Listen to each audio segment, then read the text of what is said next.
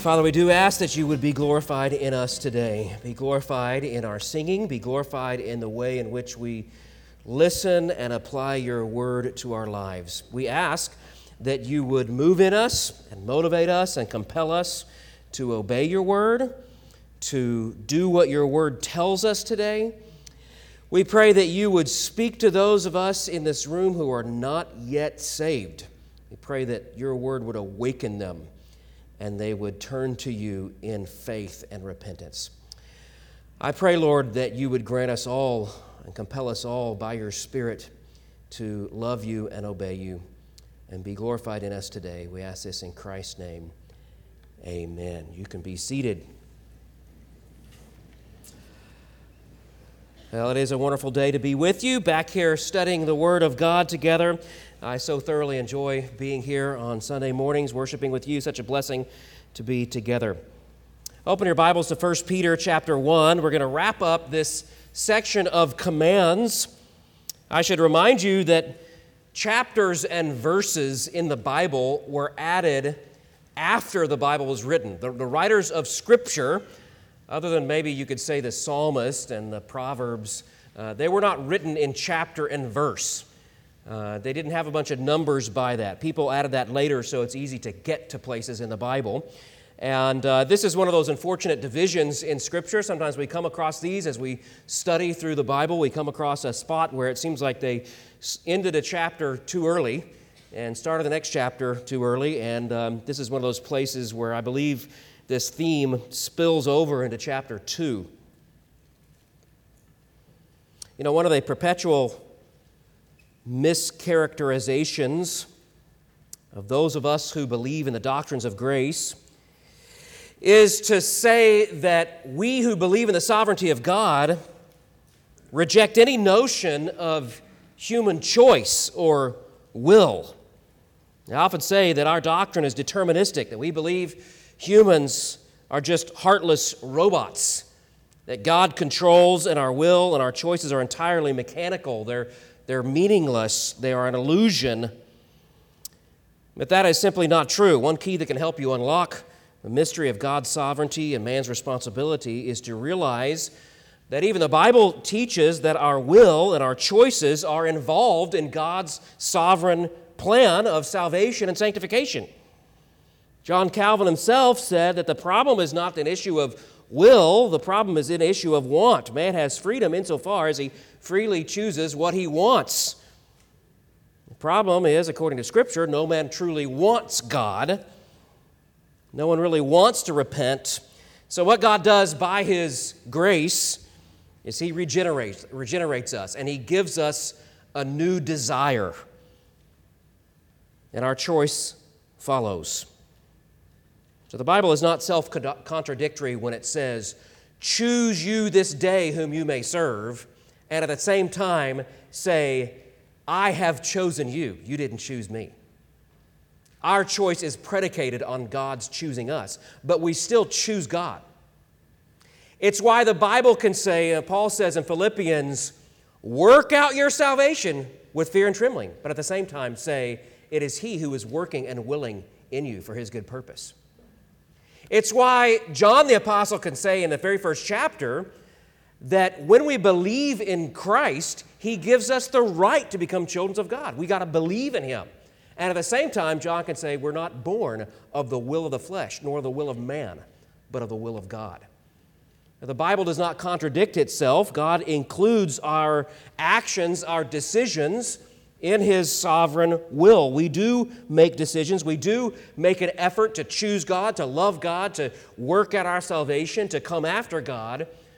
But in the end, we give all glory to God, for it is Him who is in us, working and willing.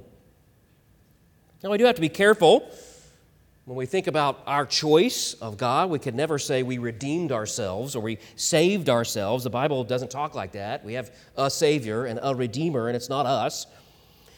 But we are free to talk earnestly and truthfully about our own responsibility when it comes to the gospel. Acts 17:30 says that God commands everyone everywhere to repent. So there's a command, and there are people who respond to that command. There are obedient people. Have you ever thought about that? The gospel itself is a command. Jesus' own words His summary thought that the gospel writers put his th- summary thought, his summary sermon as repent and believe. That's an imperative tense.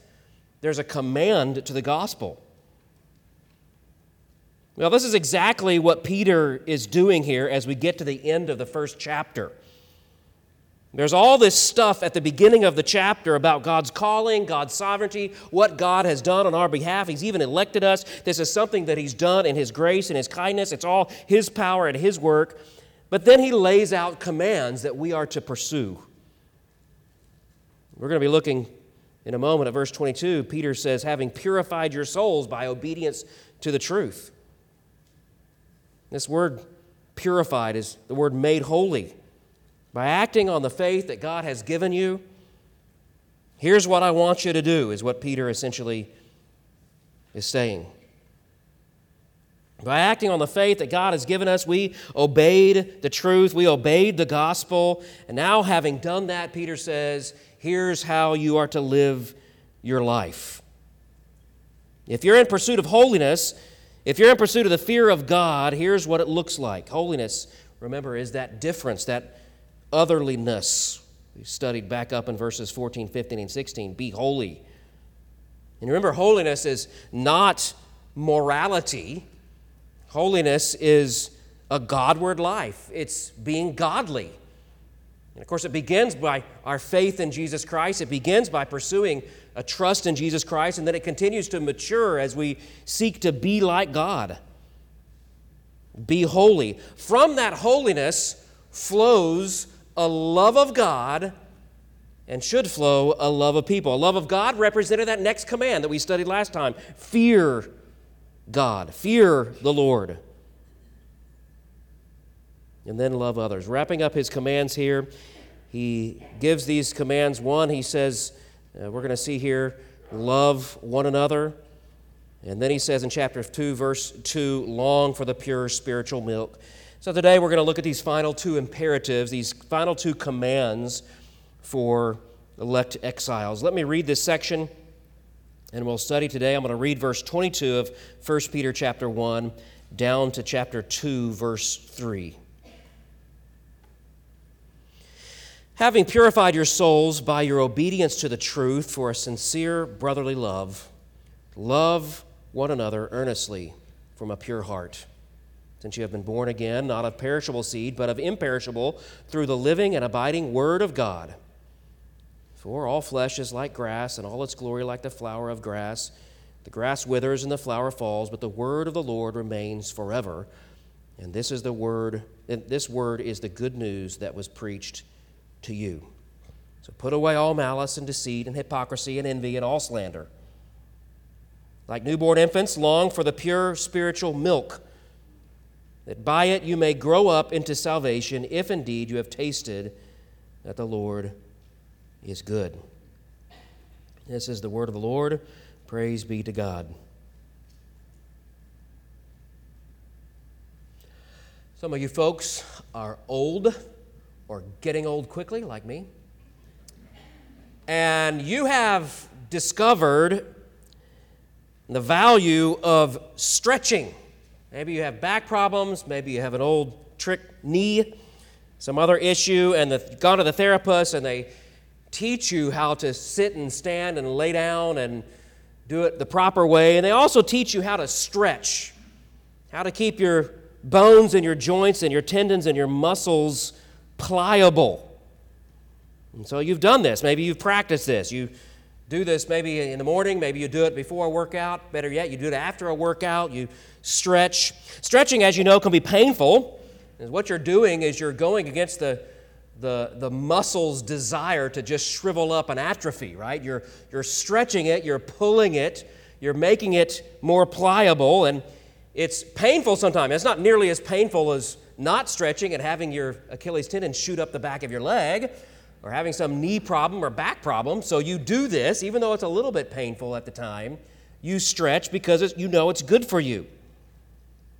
You're working against those old muscles that are getting smaller, and, and you need to stretch them out and stretch those tendons. Well, the Greek word for stretch, that good but sometimes painful action, is the root word there in verse 22 where Peter says earnestly in the ESV, earnestly.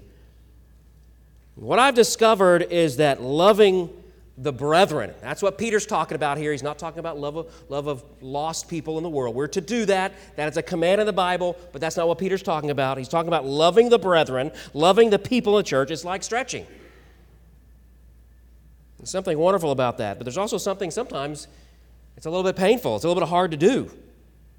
You're stretching against something. Well, you're stretching against that old man, right? That old man that wants to be selfish and self seeking that sinful self. There's something about you that doesn't want to do that. If you don't do it, it will atrophy and that muscle will shrivel up.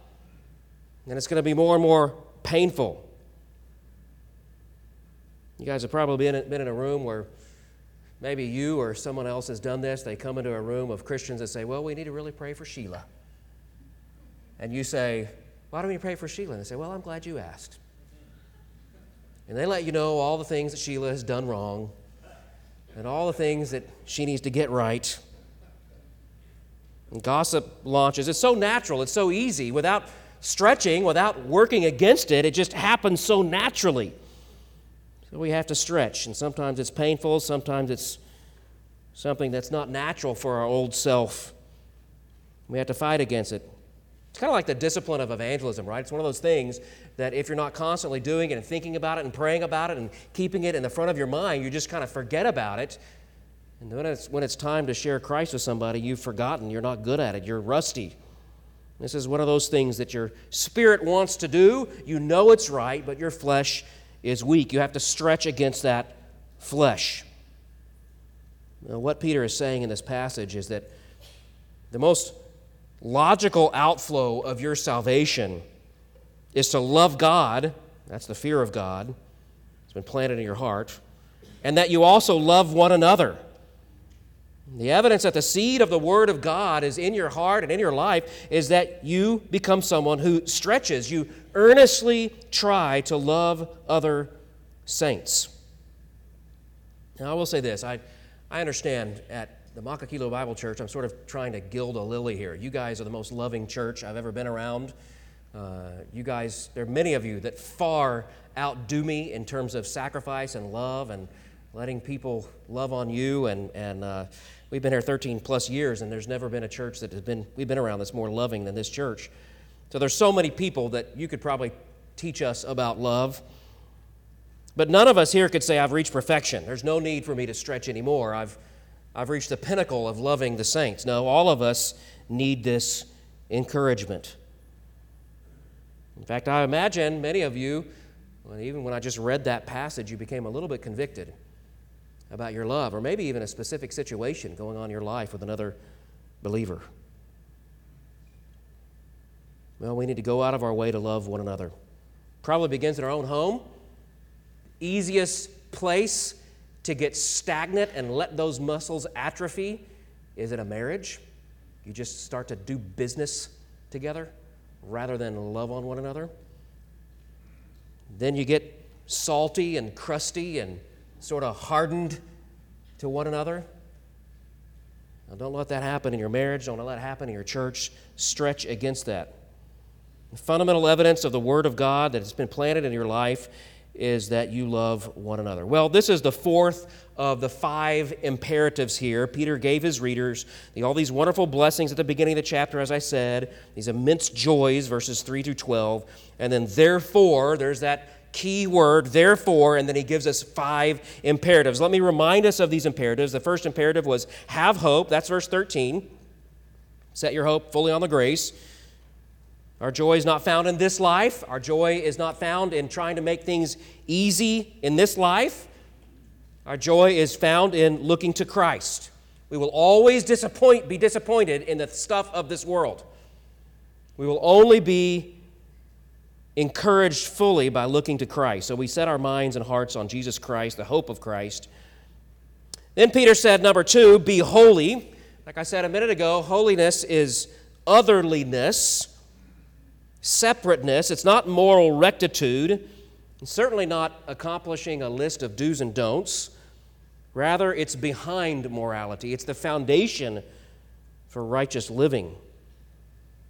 Just like God is holy, and therefore he is loving and just and he does things righteously, we ought to pursue godliness. And as we pursue godliness, out, the outflow is morality. So that if someone inspects your life, we talked about this in the Old Testament as they came into that old Jerusalem, if they were operating the way that God said, someone could look around as a pagan and say, This place is different, it's clean, things are put together, there's no images of false gods. And they would realize this person serves the true God. So, as someone looks at your life, as they inspect your life, do they see someone who's different? That's what it means to be holiness, and to be holy. Out of holiness flows obedience, ultimately, to those summary commands to love God and to love others. So, that next command in verse 17 if you call on Him as Father who judges, conduct yourself with fear. That next command is to fear God. You love God as Abba, as Daddy, as Father, but you also look upon Him as something much more mighty and transcendent. He's also your judge. He dwells in eternity above our time and space, and He will ask you to give an account for how you lived your life. So that's you could think of that that as the first great commandment that Jesus mentions. The second great commandment is to love your neighbor as yourself. Matthew 2, 20, uh, Matthew 22. Galatians 5.14, Paul says the whole law is summed up in one phrase, love your neighbor as yourself.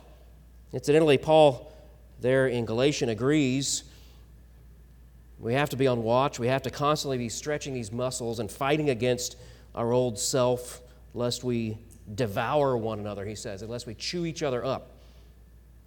You have to strive to walk by the Spirit. And you look at the fruit of the Spirit there in Galatians 5.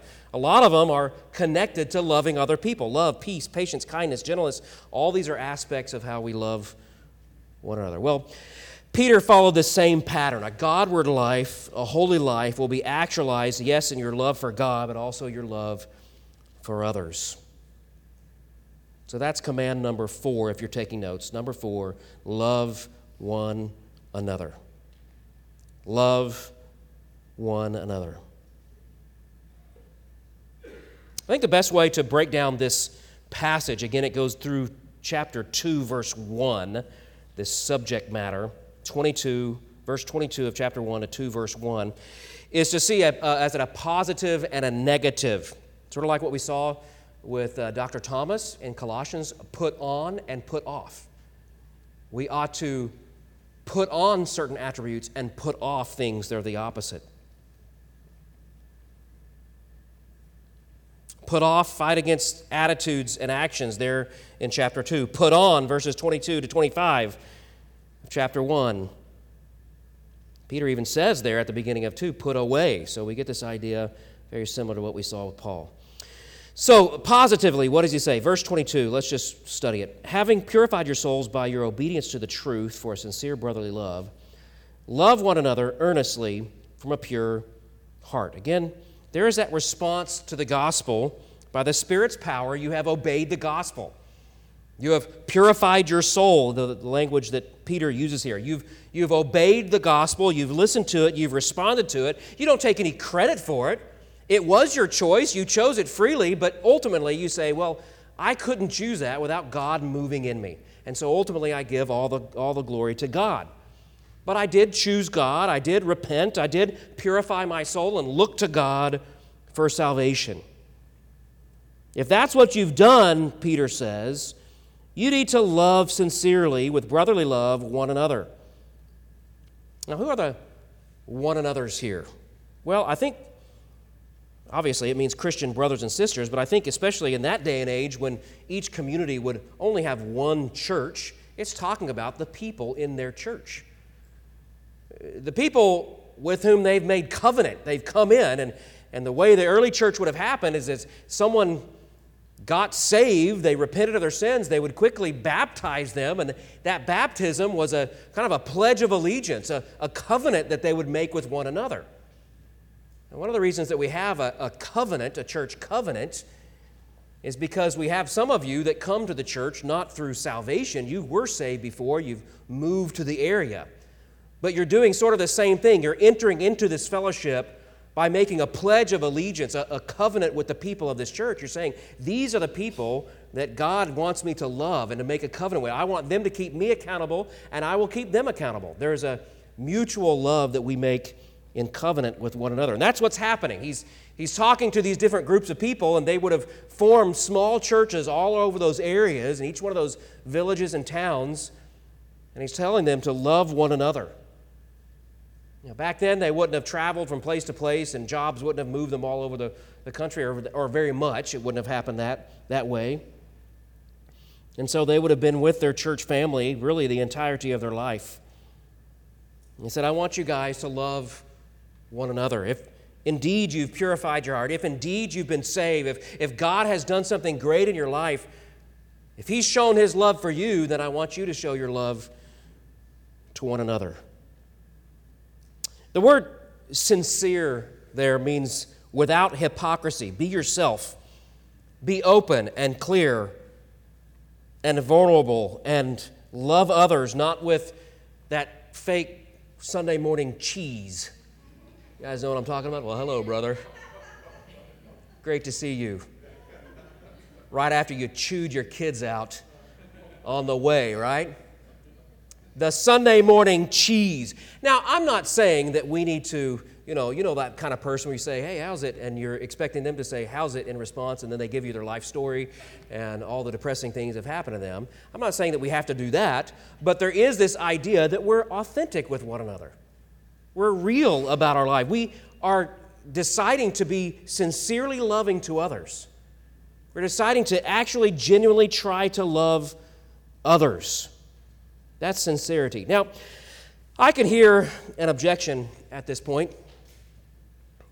Someone might say something like this Well, Pastor Jon, if it's not right for me to, if I'm, supposed to uh, pursue an authentic love, a sincere love, it wouldn't be right. In fact, it would be hypocritical for me to pretend that I love someone that I really can't stand. It'd be hypocritical for me if someone came up and said hi for me to actually smile and say hi back. Maybe I ought to tell them what I think about them, lest I be a hypocrite. Now, let me answer this objection in a couple of ways. First of all, this mentality defies the meaning of that word love, agape. That word love is the word agape. Some of you know there are different words for love in the New Testament. I'm not one of those people who thinks those definitions are hard and fast. They overlap a lot. In fact, in this very passage, they overlap somewhat. He uses Philadelphios and he uses also this word agape almost simultaneously to mean the same thing in some ways. But there is some nuance to these different words. Generally understood, that word agape is a love of the will, a decision, a moral decision that you and I must make. It's not guided by what that person has done for us or what they provide for us. They are someone we love unconditionally because we've simply decided to love them unconditionally. So to say, because I don't want to be a hypocrite, I don't have to love people that I don't like, defies that whole notion of agape love, which is what we're commanded to do here. In fact, agape love, isn't that what God did for us? We were his enemies, Paul said. Before Jacob had done anything right or wrong, God said, I set my love on him. That's agape love. And that's what Peter is telling us to do. Make a moral decision based on the fact that before you loved God, you were an obnoxious, unlovable sinner, an enemy of God, and he set his love on you. Therefore, you do the same thing for other people. Another reason that you can't get off the hook by using hypocrisy or sincerity and say, well, I don't have to love if I'm not sincere. Another answer to that objection is to say he's not asking us to be true to our old self, he's asking us to be true to our new self. That actually can be applied to a lot of commands of Scripture. He wants us to be true not to our old self who's bound in sin and angry and bitter and frustrated. He's asking us to be sincere to our new self, what God has made us anew. In fact, you could sum up a lot of what Paul says and even what Peter says in this passage about commands by saying, Be true to who you really are a believer in Jesus Christ, who's been regenerated and saved, who's been loved beyond measure, and who will seek to pursue God no matter what. That's essentially what he's saying. He's not saying be true, be sincere to your old self. He's saying be authentic to your new, new self. Let me just tell you something. We, we humans, we give each other a million reasons to hate one another, right? I give my wife 50 reasons a day to hate me. So, what I need from her is not performance based love. I need agape love. I need unconditional love. That's not just true in a marriage, it's true in a church, right? We step all over each other. We're trying to do ministry, we're trying to work together. Some of you were here yesterday for work work day, and probably you had to express some agape love. You had to be patient with someone. You had to, you were stepping on each other to try to get things done and do the ministry, the work of ministry, and you had to show love for one another. Again, that's why Paul said you have to be careful. You have to stretch. You have to try not to devour each other. It's going to be natural for your old self to rise up when someone offends you or hurts you. And you need to show them agape love. Stretch in a sincere agape love to one another. Now, Peter ties this message to the gospel. Verse 23 Love one another, he says, Since you have been born again, not a perishable seed, but of imperishable through the living and abiding word of God. For, he quotes from the Old Testament, all flesh is like grass, and all its glory like the flower of grass. The grass withers and the flower falls. But the word of the Lord remains forever, and this word is the good news that was preached to you. Let me give you a little context. This Old Testament quote was uttered by Isaiah, Isaiah chapter 40, verses 6 and 8. And it was given to a people who need who needed assurance. They needed hope that God would keep his loving promises to them. These people were in exile in Babylon, much like the people in our book here, 1 Peter. And so God, through Isaiah, reminded them everything else will fade and die. Nations, kings, even grass and flowers will fade and die, but God's word will remain forever. His saving promises cannot be broken. His love for you will not be broken. What people in Isaiah's day needed was to be reminded that God's saving and loving purposes for them, all those promises that He set His love on them, His choice of them, His election of them, the whole reason they were even in exile, even amidst their sin, God's loving promises would not be violated. So God sent Isaiah to remind them of his love, his agape. It is unconditional, it cannot be changed. Well, that love that we've experienced from God, we discover about that love in the Word of God, in the truth of the gospel, and it's our primary example. It's throughout the New Testament, it's our primary example of love is the message of the gospel that we find in the Word of God. So, if you really have taken the Word of God and it really has planted itself down deep in you, you know the love of God. You have felt and experienced the love of God. And therefore, you should express that unconditional love as powerful and as permanent as the Word of God itself. You should express that to others. 1 John 2, verse 9 Whoever says he's in the light and hates his brother is still in darkness. He gets more serious later on in chapter 4, 7, 11, listen, 7 to 11. Listen to it carefully. Beloved, let us love one another, for love is from God, and whoever loves has been born of God and knows God. That's that seed, that imperishable seed that cannot fade away, that's been planted in your hearts. Whoever loves has been born of God and knows God. Anyone who does not love does not know God because God is love. In this, the love of God was made manifest among us, that God sent his only Son into the world that we might live through him. And this is love. Not that we have loved God, but that he loved us and sent his Son to be a propitiation for our sins. Beloved, if God so loved us, we also ought to love one another. If you struggle with loving someone, you meditate on that imperishable seed that was planted in you of the love of God, the message of the Word of God expresses to us that God loves me. and has sent his son to die for me. And I was not deserving. That love was pure agape, it was unconditional. And I ought to express that unconditional, true, always abiding love to one another. So that's the positive. Love, love like God loved you. Love with that eternal promise of God in your heart. That unfading, unconditional love that God has given to you, you ought to love one another. The negative, that's the put on, the negative, the put off or put away, is there in chapter 2, verse 1. So put away all malice and all deceit and hypocrisy and envy and all slander. A gospel driven love puts away malice, deceit, hypocrisy, envy, slander. Let me briefly describe each of these. Malice, that can mean just plain old meanness, grumpiness. It also can mean bitterness. Usually they go hand in hand. Someone who's grumpy is probably someone who's held on to wrongs that have been done to him or her. They've not forgiven someone, and it builds and builds. And then they find, they look around and they find, they feel everyone is an offense to them. No one can do anything right. Proverbs says bitterness dries the bones, it ruins you, it destroys your health.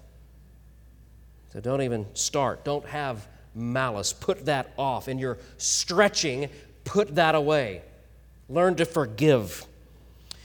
The next word is deceit. The idea is getting something from someone, not being plain spoken, not telling them plainly. It's manipulating them, coercing them, being deceptive. You're using that relationship to get something you want. I'll just say this I think men really struggle more than women with bitterness, with callousness, grumpy old men. There's a movie because we're so good at this. We're grumpy. We can become callous. Nobody's right. No one drives right in this world except for Jon Elliff. I'm the only one that can perfectly drive down the road.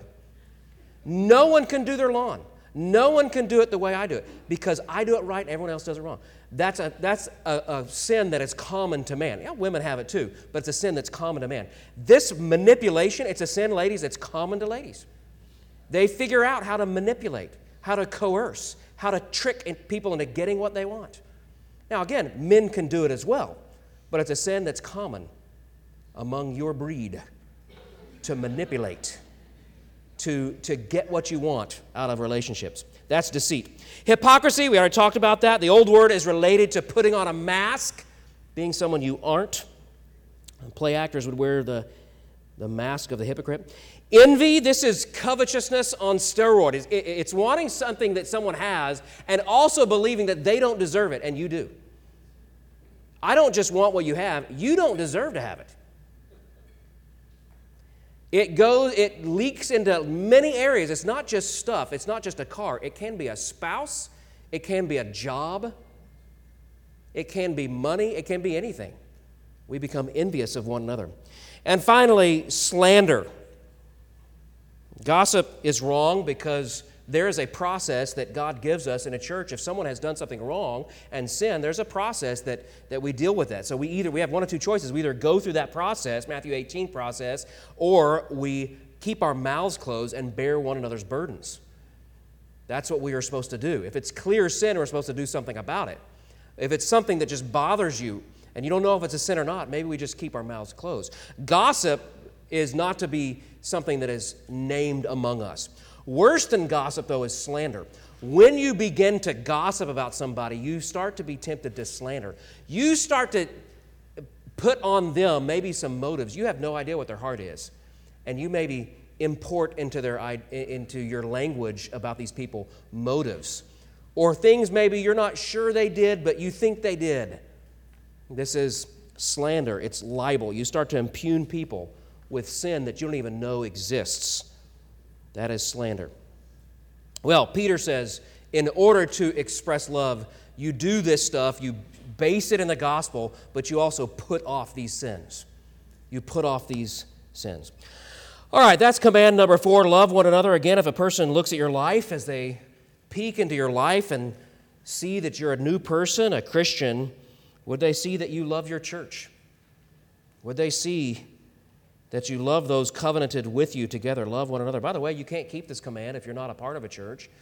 You can't keep this command if you're not involved in a church. You don't really know anybody. You just slip in and slip out. Love one another. Love the bride of Christ. All right, let's keep moving. Number five, long to mature. Long to mature. Read with me verse 2 and 3 of chapter 2. Like newborn infants, long for the pure spiritual milk, that by it you may grow up into salvation, if indeed you've tasted that the Lord is good. Now, this idea of spiritual milk, it's mentioned several times, five times actually in the New Testament. Twice in 1 Corinthians, twice in Hebrews, and then right here in 1 Peter. Let me give you a little lesson in hermeneutics. Hermeneutics is the study and work of interpretation. It's important when you study the Bible to do cross referencing, right? To find out how is this word or how is this phrase used in the New Testament. And this may inform you of how to understand what this particular author in this particular circumstances, how they're using it. But as you do that, it's important to remember again, the purpose of interpretation is to find their meaning, not just a generic meaning. And it's important to remember that other languages are just like English. People don't always use words and phrases in the exact same way every time, no matter what. And this phrase, spiritual milk, is a perfect example of this. Both times in Hebrews and both times in 1 Corinthians, it's kind of a negative both times, the authors basically say you need to move beyond spiritual milk. Spiritual milk are, is just the basic gospel truths, and you've been around, you've been a Christian long enough to move to something deeper, move to the deeper truths of the gospel. Move to the more mature things of the gospel. Here you are, you're struggling still with just the basic meaning of the gospel. That ought to be settled in your heart. You ought to be moving to the deeper truths of the gospel. That's essentially what Paul and the author of Hebrews were saying when they used that phrase, spiritual milk. So, all four of those times in Hebrews and Corinthians with Paul, spiritual milk is sort of used in that negative way, a reference to Uh, the basic truths of the gospel that we ought to settle early on in our Christian life and move on to deeper, just like a baby would move from, from milk to solid food, we ought to move to the deeper things of Scripture. Clearly, here, this is not the way that Peter is using this. He's not doing what Paul, the author of Hebrews, did, scolding them, telling them to move beyond spiritual milk. He's encouraging them to long for spiritual milk. So, what could he mean by spiritual milk here? Well, there's a couple words here that help us understand. The first word is an adjective. It says pure spiritual milk. Pure is untainted, unstained. It hasn't turned. It's healthy and clean. It's necessary for life. It's nutrition. The other word is that word spiritual. Sometimes the word spirit is talking about something that's God breathed, but here the word is logikos, which at its root is logos, or simply the word word. So, what I discovered as I was studying this, most scholars say here Peter is not talking simply about the basics of the Christian life or the basics of the gospel like Paul was or author Hebrew was, Theology 101. No, the pure word is what Peter was just talking about the Word of God that never fades away. And Peter said, What I want to happen in your heart is for you to foster a, a craving, a longing, a desire, a passion for the Word of God. Those of you taking notes, do something for me. Write out next to this point, long to mature, and write, maybe in parentheses, in the Word. I think that's what Peter is getting at. I want you to mature in the Word. You cannot mature outside of the Word of God. Your sanctification, your spiritual maturity, your growth is directly proportional to your ingesting and understanding the Word of God. Paul told Timothy to be absorbed in his work of knowing and teaching the Word. Why? 1 Timothy 4:13 he says until I come devote yourself to the public reading of scripture to exhortation to teaching. He says in verse 16 persist in this for by so doing you will save both yourself and your hearers. Now obviously Paul believed Timothy was saved and the congregation there were saved. So this word save there means sanctify. You'll mature them, you'll grow them. Later in 2 Timothy he says to the young man don't forget, don't fail, continue in the God breathed word, for it is sufficient to equip you for every good work. That's the end of chapter 3 of 2 Timothy. Then in chapter 4, therefore, preach the word. Feed the word of God to your people. That's what's going to mature them. That's what's going to bring them to sanctification. That's what's going to equip them. Let me say it this way the work of sanctification, that process of spiritual maturity, that process of you becoming more and more godly, more holy, more like Jesus, that does not happen in a vacuum.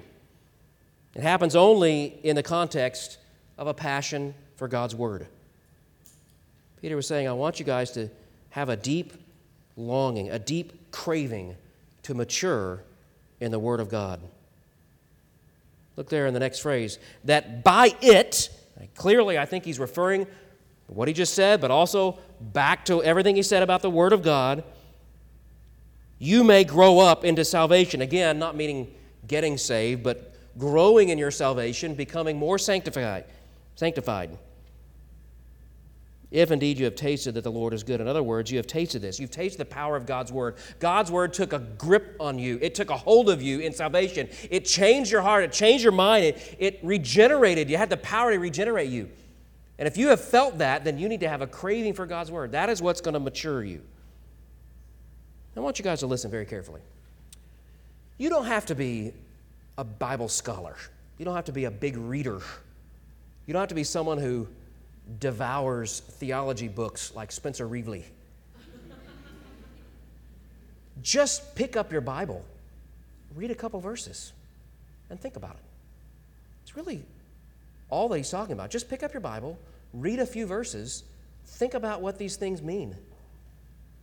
One of the things we do when people become members here is we give them a study Bible. A study Bible has the verses on the top of the page, and on the bottom there are notes. Those notes are not infallible Word of God, but they are, they do help you understand what's being said. Maybe just read a few verses. Read the description. What does this mean? How can I change? How can I be more like Christ? Have that craving to do that. Long to mature in the Word. Well, what a magnificent conclusion to all these commands, right? What a great encouragement for us exiles. Have hope, be holy, fear God, love one another, and long to mature in the Word. Let's pray that God would grant us obedience to these things. Father, we thank you for all that you've given us. We thank you for your holy word. We thank you that it has come to us in our time of need to regenerate us and power. You have raised us to spiritual life, and now you use your word, read and preached, to sanctify us. Lord, may it move us to love one another today.